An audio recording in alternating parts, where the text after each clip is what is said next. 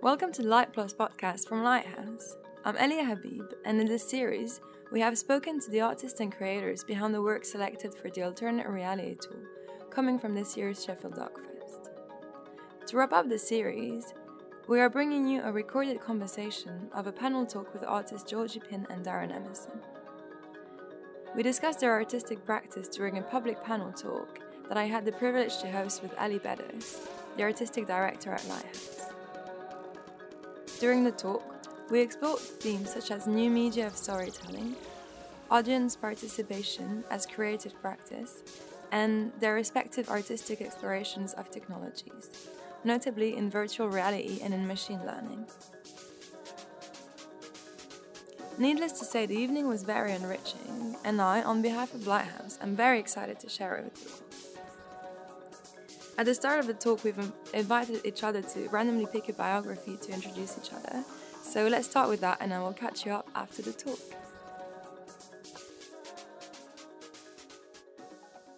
Darren, do you want to start? Okay. Darren Emerson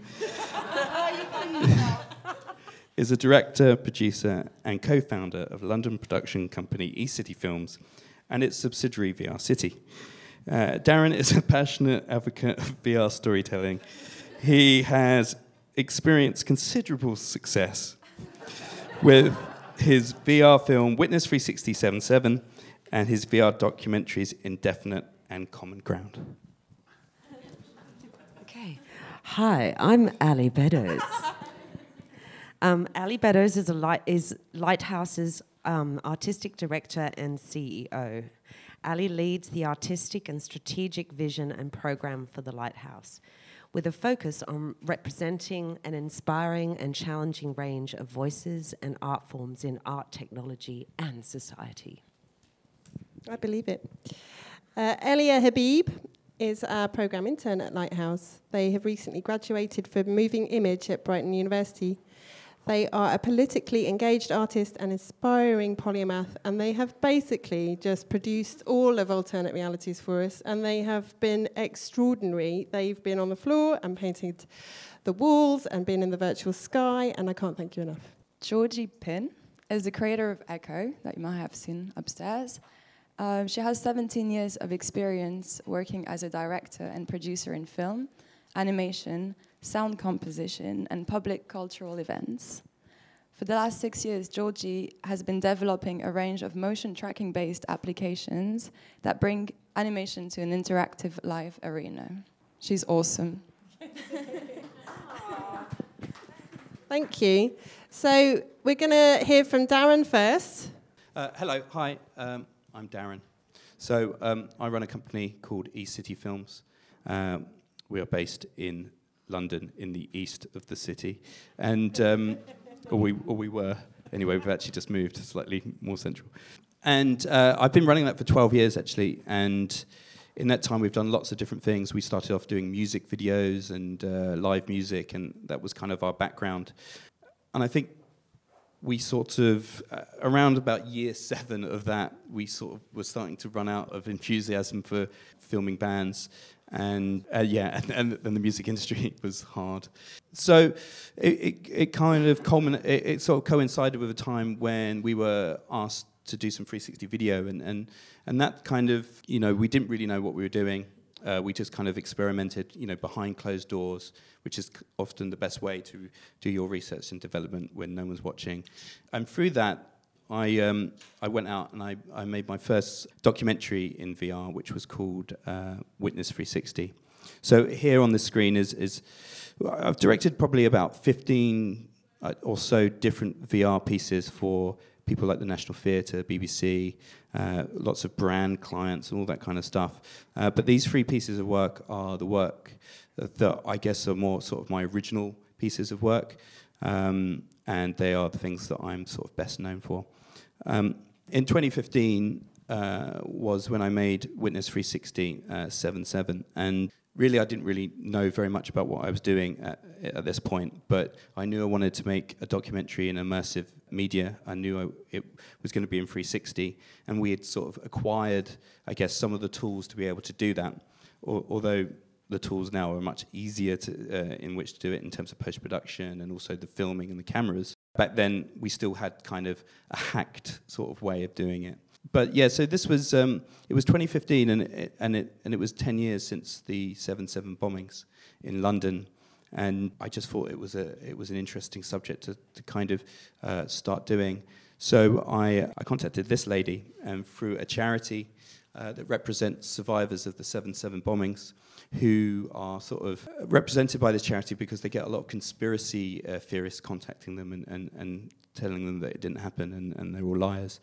So I emailed this charity and, and, and told them what I wanted to do and that I believed them, which is a good start. And I, I, I got contacted by a few people. One of those people was Jackie Putnam. And we just kind of hit it off, really. I mean, we, we met at King's Cross in a bar. I was telling Ali earlier, it was one of those conversations with somebody where even though it's very noisy there, it's like it, it, was kind of the kind of conversation that you want to record straight away because you're like, this this person's amazing. She'd been through a lot, but she was really um, resilient. She's really articulate about her story and what it meant. And and so she agreed to do it at the time in terms of 360 and VR. Like I approached it really from an audio perspective first. So we um, did a really long interview at our house. Uh, she drank about a bottle of wine while we did it. And then we came out with about three hours worth of material. And, and from that, I sort of crafted 15 minutes worth of audio, to which I got people to listen to it. And I'd kind of put soundtrack on it and stuff like that, or experimented with that a little bit. Everyone that listened to it was really deeply affected by it, just in audio. And so I kind of knew at that point that once I started layering on imagery, that we would have something that would be quite powerful. So the piece itself sort of is, is obviously a documentary of the events of that day. It, it, puts you in her position, but really, what it's about, I think, is when the bomb goes off, uh, it takes you into a much more metaphorical space. We wanted to play at the time with the idea of, of being sort of in sort of Jackie's sort of brain, where that in, in a moment of sort of crisis and extreme sort of fear, like where would her her mind go? And it wouldn't be necessarily in, in, in the sort of kind of black hellhole that was the tunnel, but it would be somewhere else. And, and so she tells a story, and, and really you're surrounded by overgrown uh, railway tracks that had been sort of taken over by nature, and we deal with sort of flashbacks and PTSD. I think really at the end of the day, this documentary, I mean, it's very special to me, this documentary, because it's the first one I made in this sort of medium, and, and I still sort of kind of, when people see it today, even though it's not got necessarily all the bells and whistles of common ground, uh, in terms of interactivity, it's still, I think, deeply affecting and it still works in a way that immersive media should work. And for me, I guess I'd sum up this piece of work by saying that it's about sort of the worst of human nature in terms of the bombing, but it's also about the best in human nature, about resilience, about somebody finding moments of real connection and kindness from other people that help her out, whether that be a uh, counselor or psychologist that, that understands P- PTSD, or somebody in the tunnel that gives her a hug and lets her, and tells her that it's going to be okay. I have to acknowledge the fact that I was quite lucky. You know, I made that, uh, and really we made it for very little money. We just made it off. Uh, you know, we just made it internally in our in our office, and I sort of drove that because I wanted to do it. And it was really only about really probably about three of us who who really worked on it properly. It just so happened to be at a time where VR was just kind of starting up, and so it got watched by a lot of people, and um, and and it and it did really well, and that and that was really lucky for me. Uh, I'm not, you know, uh, that you know, I, w- I want to kind of definitely sort of acknowledge that you know, timing is everything. Indefinite is a documentary about, as you can read, the in, the UK's indefinite detention system, and this was um, something I didn't really know about. I was researching another story which was about stowaways in uh, planes who had uh, one that had landed on, on a roof on a office building called Not on the High Street in West London, and uh, and had died obviously. But uh, on the same plane, somebody had survived, and it's very rare for somebody to survive. And through a bit of sort of investigation, I managed to speak to the policeman in charge, and found out the name of this person and that they had been taken to a hospital in Hillingdon in West London and then taken, once they've recovered, taken to a place called Harmondsworth. I didn't really know what Harmondsworth was, and I feel a little bit ashamed to say that, but Harmondsworth is a detention centre. And there are detention centres all over the UK, uh, which are built to Category B prison standards. They are prisons essentially, and people that are don't have leave to remain, as they call it, or like the right sort of documentation, or maybe asylum seekers, often get put into detention centres. The UK is still the only country in Europe that does not have a time limit on that. So people can be put in and they don't know when they're coming out. You know, often for balance, you know, that's a couple of weeks or a month, but sometimes and, and also quite you know frequently that's a long period of time and so through f- trying to find this, this, this guy that was in Harmondsworth I met another charity called Detention Action essentially they wouldn't help me find this guy because it would totally screw up their access to, to the detention centres that they had got permission to, to go into and they were helping people so I couldn't mess with that but they did have a group of people that had survived the detention state, and they were called Freed Voices and so working with them, and there were people from all over different places Sri Lanka, South Africa, Sudan. You know, they were people that had been through the system. And through talking with them, in doing interviews again with them, starting with sound, we started to piece together what was a journey through the detention uh, system from the beginning to being sort of released and being tagged and still really not getting on with your life. So it's voiced by different people in different sections. And, and for this, we sort of kind of Whereas Witness 360 is quite simple, this sort of starts to expand on what we're trying to do. We use uh, computer animation for to realize somebody who's in detention, their voice, and you're underwater. We use spatial sound, which we hadn't used before. And essentially, it's a series of vignettes that use different techniques. And you can see probably from, from, from what I've been doing, I'm sort of drawn to, I guess, social justice issues and trying to immerse people. I think for me, like VR is important to try and to reflect what is all around us but we can't see. You know, to kind of strip down those kind of layers and, and, and play with that. And for me, these sorts of issues uh, are things that are I'm, I'm really interested in, in sort of discovering and, and, and, and giving sort of voice to people uh, that might not normally get a voice and and putting people in those places. Which you know, so Common Ground was commissioned by Creative XR as part of the Creative the first cohort of Creative XR, and it's a continuation, I guess, of of the things I'm interested in. But this time, it's it's a longer documentary. It's half an hour, but the other ones were more about 15 minutes, and so it looks more in depth at our relationship with uh, social housing, and and how that's changed over the years, and particularly it looks at the Aylesbury estate in southeast London, uh, and that that's being uh, regenerated at the time, as, as we speak, actually. And, and so this was the first piece that wasn't just 360, it involved interaction, it involves 3D worlds, photogrammetry models. And, and so it is certainly a sort of, again, another progression of, of, of, of what we've been doing. So, yeah, so, so, so that's, that's it, really. Um, I do want to acknowledge, and he's going to hate me for doing this, but Conan Roberts, who's who's at the back there, and he's going to hide. I'm not going to get to stand up or anything, but all of those pieces of work he's been involved with quite heavily. And certainly, you know, Common Ground and Indefinite we worked on quite a lot, and I'm sure we did some on Witness as well. And I really couldn't have made them without him. He's he's um, somebody who does a lot of the tricky sort of technical things that, that my brain can't do, and I just want to thank him all the things I, have made that I've just shown you are, are, UK based. When it comes to these things, because they take a quite long time and there's a lot of investment personally, and also you know coinciding with a time in my life where I've just where I've had two children, and and that was a big factor. It's like I wanted to look at what was around me. Also, I feel like. And this is certainly the case in VR. There, there's a lot of filmmakers, especially at the beginning in 360, that were going out and making stories in the African sub- continent and around the world, and and and and they're, they're okay pieces of work. You know, I'm not going to criticize the work necessarily, but I don't feel, for me as somebody creating a piece of work, I, I have to feel like I understand the people, the the geography of it, the the landscape of what's going on. And I feel like I've got a better, I'm in a better position to tell those sorts of stories than to fly off to somewhere else and and and, and tell stories about people that, and experiences and lives that I don't really fundamentally understand or share. So, so that was kind of a conscious decision. It was kind of a, a mix of, of, of that reason, but also the fact that you know I don't want to go halfway across the world when I've got when I've got to do the school run as well.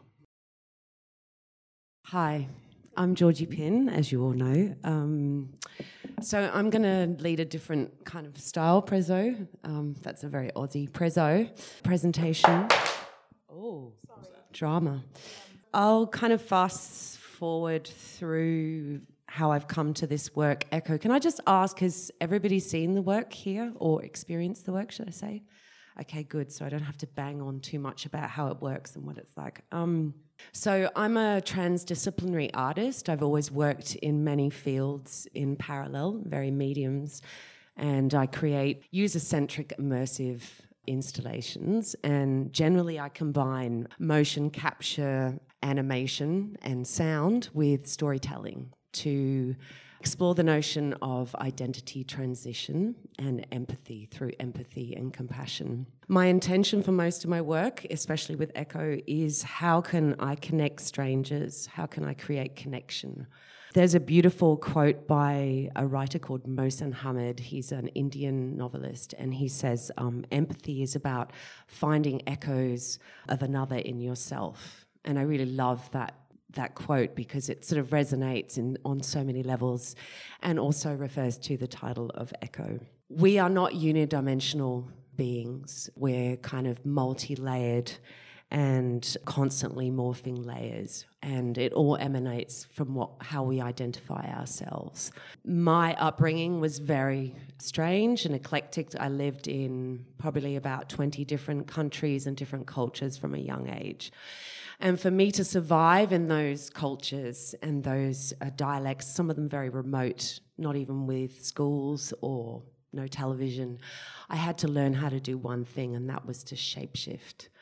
And so, shapeshifting for me meant that I had a very strong capacity from a young age to jump into somebody else's life, into their culture, into their language, and, and adapt. And so I think this has been a huge part of my practice, why I use various mediums, sound, animation, and also why my focus is uh, empathy and how, how can we open up those conversations. And so when I discovered OSC and Kinect and Leap Motion and all these new technologies about probably seven years ago, it was a revelation. It was like, I don't have to you know, push pixels uphill anymore.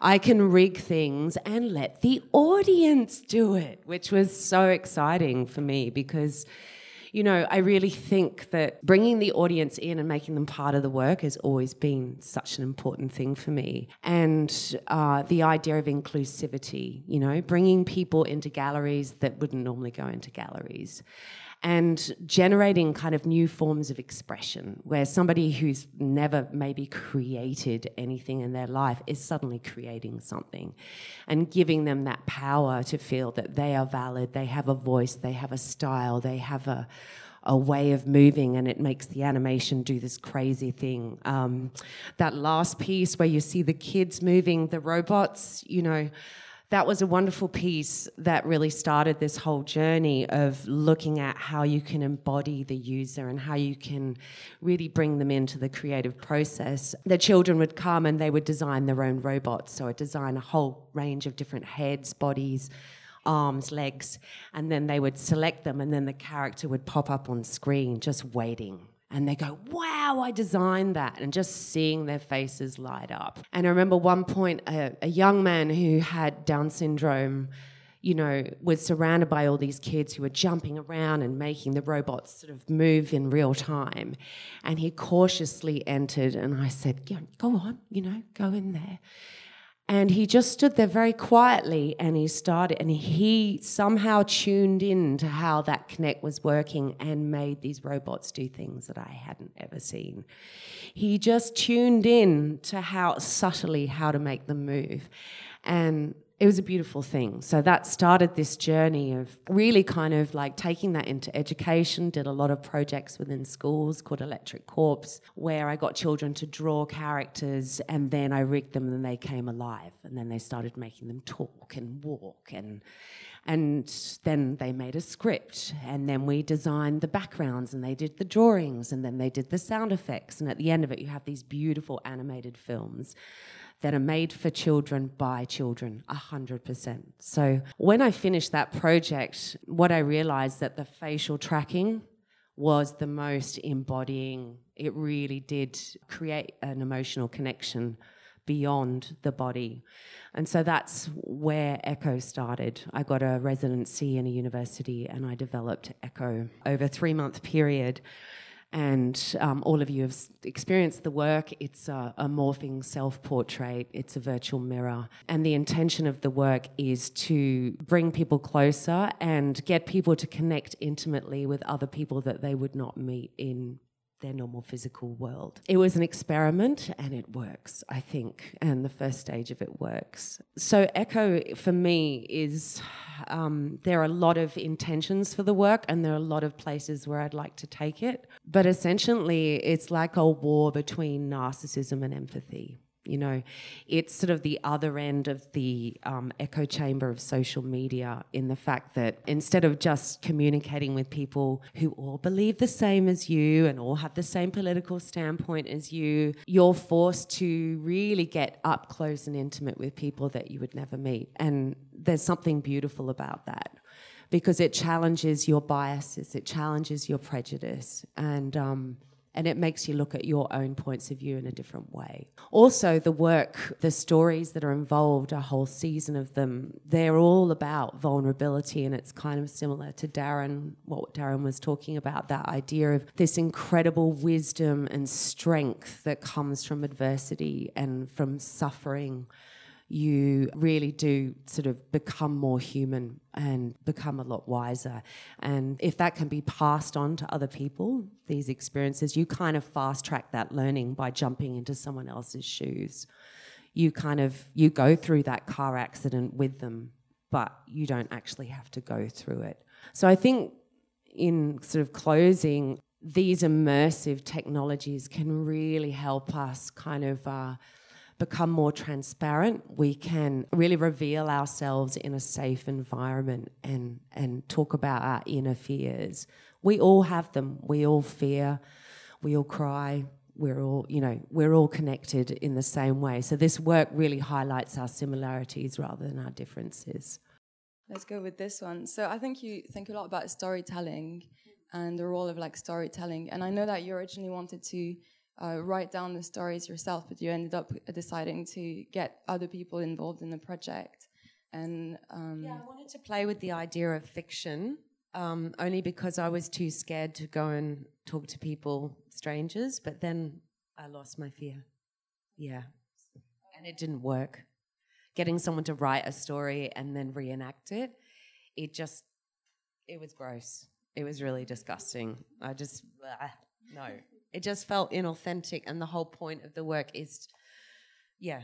So, but that's part of the development. That's why I had three months to develop the work, to try things, and I was trying to, you know, use different departments of the university, play with the acting and the writing, and the, mm-hmm. and just really explore what is this tool? How can I use it? And there are still more things that I can use it for. So, so I have a question for you both, Darren and Georgie. Do you need to answer at the same time? Together, no, you can answer individually, but it comes off the back of what Elia was talking about about story and storytelling, and they're both really successful documentaries. I mean, they've come from Sheffield Docfest, but you know they're other things, of course. But what I'd like to talk to you about or hear more from you is the selection and the trust from these people that you're working with and how you get around that and Talk to me about that. Talk to us about that.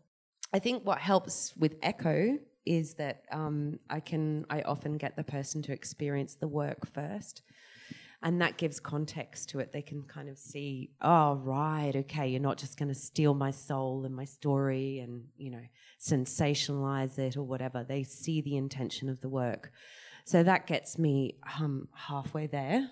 and then you know through that then i mean a lot of the people within the project i know quite well anyway so i did cheat a little bit. But um, that's really just sort of starting you know starting that process. Yeah the trust thing is important especially today when we're all freaked out about deep fakes and you know getting our identity stolen and all that kind of thing. Um, but really, the visual identity is just a tiny little bit of your identity. As I said, we're really multi layered, morphing creatures, and there's so many more things below. So, um, yeah, I think the intention of the work. Uh, there was one man, I'll just say, um, who has one story who went through one of the most horrific lives I've ever heard. And he's now a social worker. He's used all that learning, that suffering, you know, he's everything that you can think of that's bad, he did it or got put through it. And when he saw the work, he said, I need to give you my story. And I said, Amazing, great. And he said, You know why? Because I can connect to more people than my physical being enables me to. So that was his form of trust, which I thought was really interesting. And he continues to heal other people through his story.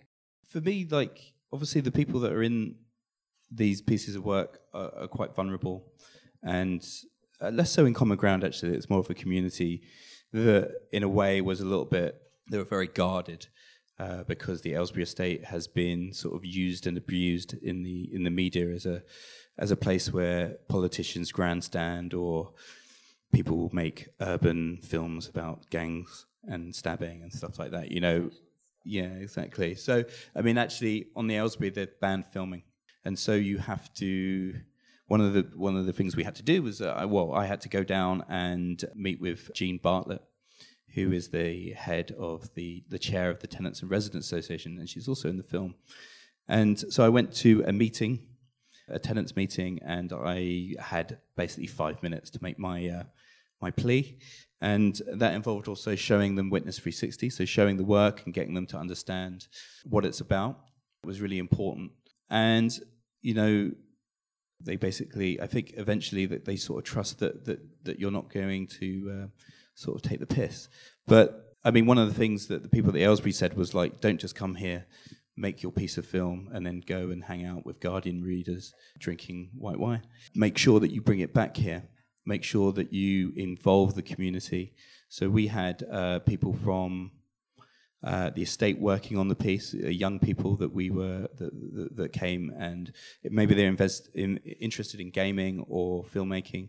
Uh, and then obviously we we did an exhibition there at the ASC gallery, which is a gallery at the bottom of the estate where all the residents came that were involved and really that was after so it premiered at Tribeca in New York but the, but the showing at the Aylesbury was by far the most nerve-wracking because if they didn't like it they would just very much tell you there would be no niceties and and and, um, and they all really really loved it which was a relief.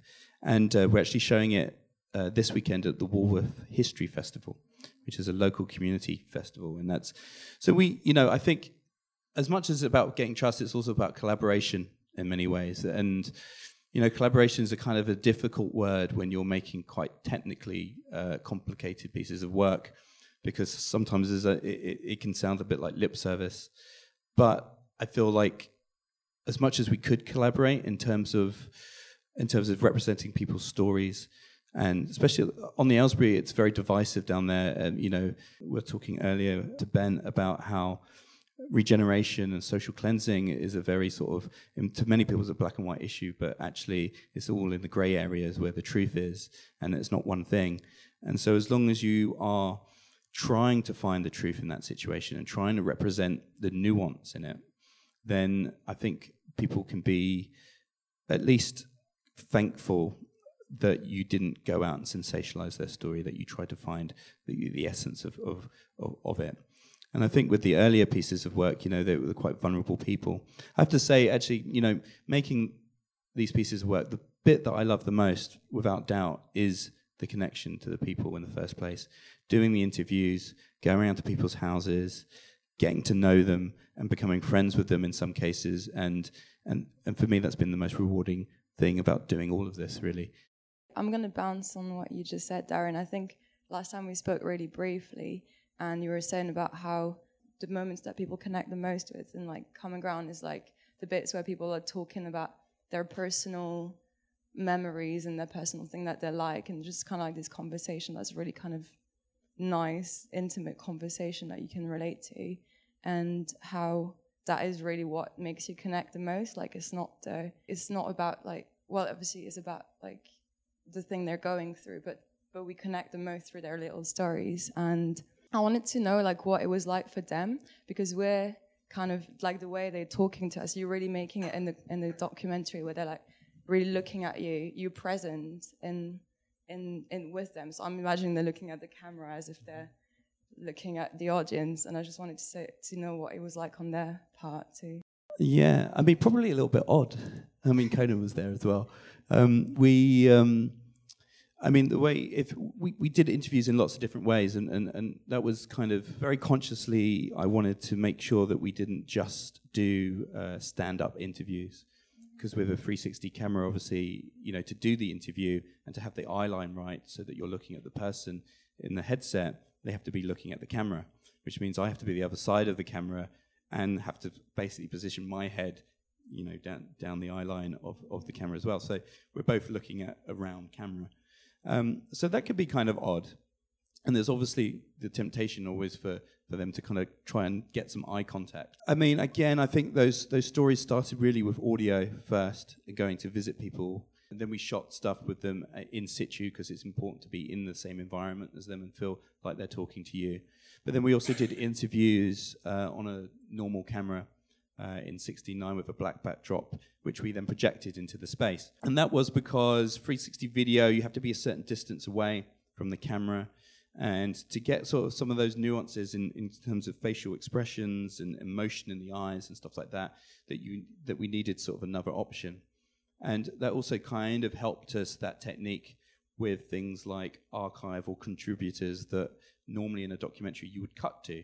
So if I'm going to go to the architectural historian, you know, we discussed this, like, you know, how would I do that in 360 without actually going and sitting with him in his office? Because I didn't want you to leave the estate. So once you enter the estate, you don't leave it. So it was about sort of filming those and projecting them into the building, into the fabric of, of, of the building that's around you. But, you know, those kind of moments that you pick up on in terms of the, the sort of more personal moments. I mean, Jean, for example, who is the lady with the garden, I mean, she's the head of the Tenants and Residents Association, as I mentioned. She's very much very vocal on the redevelopment of the estate, and is but is there trying to make sure that uh, the developers uh, are good on their promises, which has put her in a position where people on the other side of the argument feel that she's colluding, uh, which she's not. She's just doing what she feels is best for the community. And so we talked a lot about growing up in the estate, what it was like when it was being built, and eventually the you know the story came round to the more per- personal stuff about her husband and and the garden and the marigolds and and those and and and those were the things that I sort of really sort of I, I don't know when I hear those sorts of things I start to kind of kind of wake up as a as a creator. Like those are the things that I I find interesting because they're the they're the things yeah so they're the things that we can all relate to. So no matter and you know we need more of that. Obviously we're in a very divisive sort of political landscape where you can forget that everyone has the same sort of foibles, it is idiosyncratic sort of behavior, little kind of habits. And the things that we connect with on a human level are, often just those sorts of things and not the big issues. And if we remember that, that, that it, it doesn't really matter if you're, if you're, if, you know, what side of the regeneration fence you're on. She's somebody who has lived there all her life her family have grown up there, her husband's died there, and she's going to lose that space. And that in itself is, is quite affecting. I have a question about making work. And um, uh, I read, Darren, in an interview with you that you said you had one rule that you wrote down for Common Ground, and it was that you would, as a viewer of the work, you would never leave the estate. And I thought that was really interesting because for me, the estate has never really left me since seeing the work. And it's the same with Echo. Seeing the work and then hanging around and watching other people experience Echo, it's almost like I have a deeper connection to the stories that are being told. So I just wanted to talk to you both about rules. What's the key rule that you have in making your work and is consistent through your practice?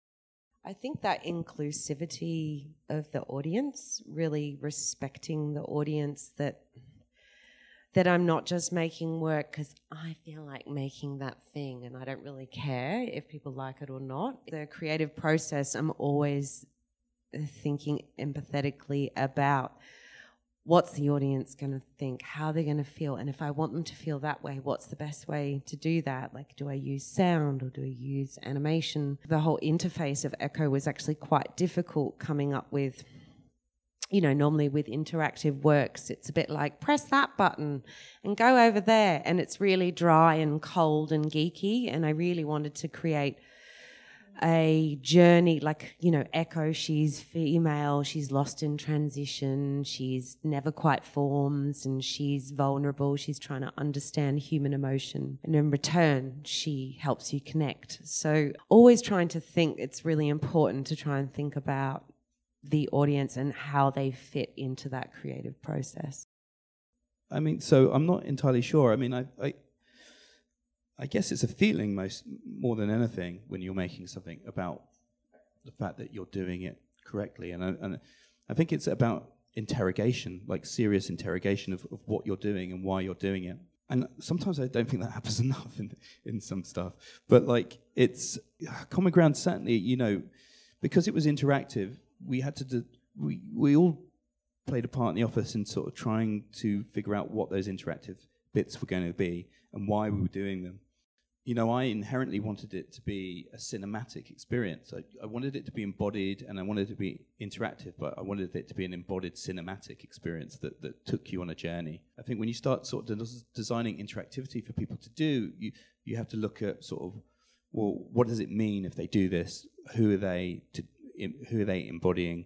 What does this mean in terms of the documentary? Does it change the inherent truth of the documentary that you're trying to portray by creating some action within it. So the interactive elements in there have been sort of really thought about quite heavily, and they are from sort of the mundane, I guess, which are which is like pressing a button on a lift to cool down the next contributor, to, to the more sort of um, the more enlightening or the or the deepening of the documentary in terms of something like we call the portal, which is the, the plan of the estate when you hold it up and look at the the what is a pre-visualization of what the estate was meant to be. So that interaction serves a purpose within the documentary. Uh, the spray can as well, you know. Uh, sp- yeah, well, we I kind of ummed and about that a little bit in terms of what did it mean really to vandalize that space and whether it's considered vandalism. But it, it's interesting. I think it says. I think through interaction, it, it says something about the documentary in a way that it wouldn't have been able to without the interaction. Because most people that we see do it it's been very rare that I haven't seen somebody just immediately look at a spray can in their hand and just spray the wall and enjoy it and have a smile on their face. And to me, what that says is, is, is it's, it's a deeper comment on the space itself, the environment, the people that live on that estate, maybe young people that don't have the, the investment that they should do, so that the estate itself becomes your canvas. It becomes somewhere where if you have a, a spray can, of course you're going to spray on it because it's in it, it because it's it's uh, it's fun it's exp- and it's expressing yourself it becomes your space and you know because lots of people write their name or whatever and and and through that you you get i think you get a deeper sense of connection to to the people that live in that space or have lived in that space that may have found themselves there and thought fuck it i'll just spray on this this wall. And and why not? So you know for me that serves a purpose. And, and, and so it's more than just you know like having fun. It's it's it's something deeper. And i and i kind of like that. And i you know in future work i want to go further with that. I think it's i think it's interesting. But you know it's all about sort of interrogation in that sense and and making sure that you're doing it for the right reasons Georgie, you travel a lot with your work. You go everywhere it's going because you want to like gather more stories and make the archive bigger so I want to just ask you about this process, like are you going to develop it to and where you want to take it next. I have lots of ideas. Um, it just depends on funding. So the the project is pretty well booked for 2020.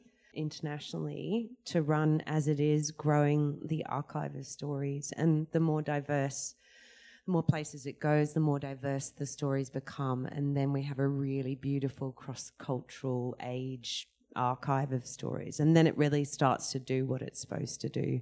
I have some other ideas and experiments that I'd like to play with in terms of. Um, taking it into particular themes and subjects, whether that be human rights organizations, whether that be uh, experiments with politics, instead of leaving stories, asking a question. People answer those questions and then they have to wear somebody else's response to a political question, which I find really interesting and I'm really keen to try that. Does that change your point of view? When you see somebody with a completely different value system to yours speaking about something with your own face. Um, and then there are other layers of VR even that I want to play with. Um, but uh, yeah, for now, yeah, what? Stay away. Stay away. That's mine. Um, yeah. So um, who knows? It just depends on funding. No, it's really cool that you go where it goes, though. That's really awesome because I wanted to ask about like the future of it, but at the same time, I know like by reading the interviews I had online, it's like a historical piece quite a bit. Like there's a lot to it, and it feels like a like this archived footage. Like you've done a lot of research and like brought a lot of stuff together in it. So I guess I was just kind of like, so what's the future of it? So yeah, what like what do you want to do with it? I can I can answer that in the sense of I mean we've got like what I'd say is like VR as you probably found out, it's actually really hard to exhibit and tour. It's a pain, but you have done it very successfully here. So hats off, because uh, not everyone does. And and so we want to. We're planning to tour it basically for 18 months around the UK and trying to fit it into other sort of events that discussing similar themes, whether it be social housing, architecture, or, you know, stuff like that. Very sort of regionally around the UK. Uh, so we're hoping to get funding for that. I mean, one of the ideas was to take it to communities, estates around the UK that are also facing regeneration, and and to help sort of facilitate discussions around that. I mean, I've, I've talked about this a lot with a couple of people that I just don't. Uh, the idea of doing a VR tour to um, you know housing estates on its own is is a shit idea because it's because it's a bit tokenistic. So it, it it's really about again interrogating why we would do that and um, and I think for me it's about it's about storytelling and, and communities telling their own stories and trying to sort of facilitate through having common ground there uh, the sort of discussion around archive that people have that people that, that, that they keep and how we can help other communities tell their stories using audio and archive. Um, certainly not about doing VR workshops and, and trying to teach people unity and stuff like that. It's it's um, it's really about just storytelling at its heart, you know. And I think archive does, you know, you mentioned archive, it plays a massive role in this, and it, it was one of the key things about I think about getting this funded was was how do we use archive effectively in a VR documentary, and so I'm pleased that we've done that, and I think we've got more to do.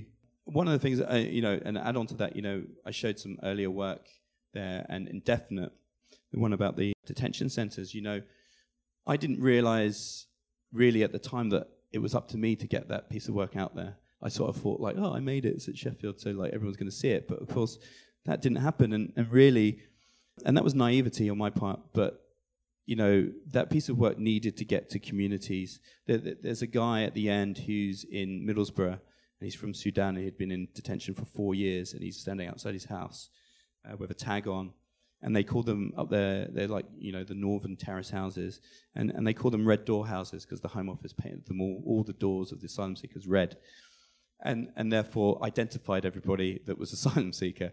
And so they, they were sort of kind of vandalized, had stuff put through their letterboxes and stuff. The Home Office realized this, by the way, and then changed all the doors to green uh, because that's the kind of level of thinking you get at the Home Office. But the thing was, is that that piece of work needed to go to that community because they're the people that need to see it and they're the people that need to understand that the person living next to them that they might feel as the other is actually somebody that's gone through something quite traumatic and is also somebody of immense pride, articulation, you know, intelligent, and and can be a real asset to the community. And I think having sort of failed to do that, although it's not too late, of course, but but with Common Ground, you know, I made a real commitment to like actually we really need to get this out there. And the way to do that, obviously, is to really engage with funders, really, really think about what you can achieve, and and, and do that. Yeah. Thank you so much for listening, and I hope you enjoyed this. If you want to find out more about the alternate realities, visit lighthouse.org.uk or sheffdocfest.com. Sadly, this is the last podcast in the Alternate Realities series. I want to take this occasion to send a special thank you to Alex, Dan, Maria, Marta, and Melanie, who work for Sheffield Docfest. Thank you to everyone who came to the show and shared their reaction with us. And of course, I am very thankful to the artists Georgie Pinn, Darren Emerson, T. Uglo, and Maev Martin, who have given us the opportunity to digitally meet with people worldwide and enable us to think and feel in new ways by sharing their awe inspiring work with us. Thanks, of course, to the volunteers who gave their time to invigilate and install the show. Thanks to Gary and Mass, our handy technicians. This podcast was edited by Connor Clark. If you've enjoyed this as much as we have, please subscribe and rate us on iTunes. as It helps other people to find this. The Sheff Doc Fest Alternate Reality Tour is funded by the Arts Council England. Thank you from the Lighthouse team.